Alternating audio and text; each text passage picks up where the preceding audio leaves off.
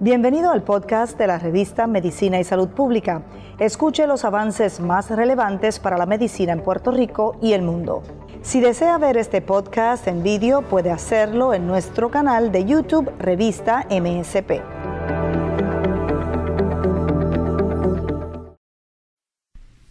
La fibrilación atrial es la frecuencia cardíaca acelerada e irregular que puede aumentar el riesgo de sufrir un accidente cerebrovascular, una insuficiencia cardíaca y otras complicaciones relacionadas con el corazón.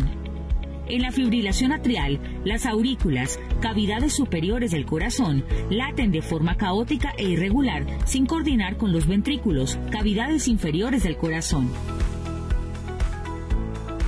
Los principales síntomas son palpitaciones o latidos irregulares, debilidad, menor capacidad de hacer ejercicio, fatiga, mareos, confusión, falta de aire, dolor en el pecho. La fibrilación atrial puede ser ocasional, es decir, que los síntomas van y vienen, pueden durar de algunos minutos a horas y luego se detienen por sí solos.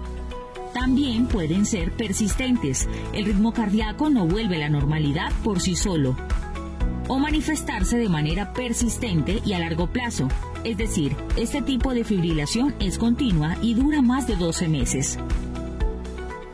También se presenta de manera permanente. El ritmo normal del corazón no puede restaurarse. Se requiere de medicamentos para controlar la frecuencia cardíaca.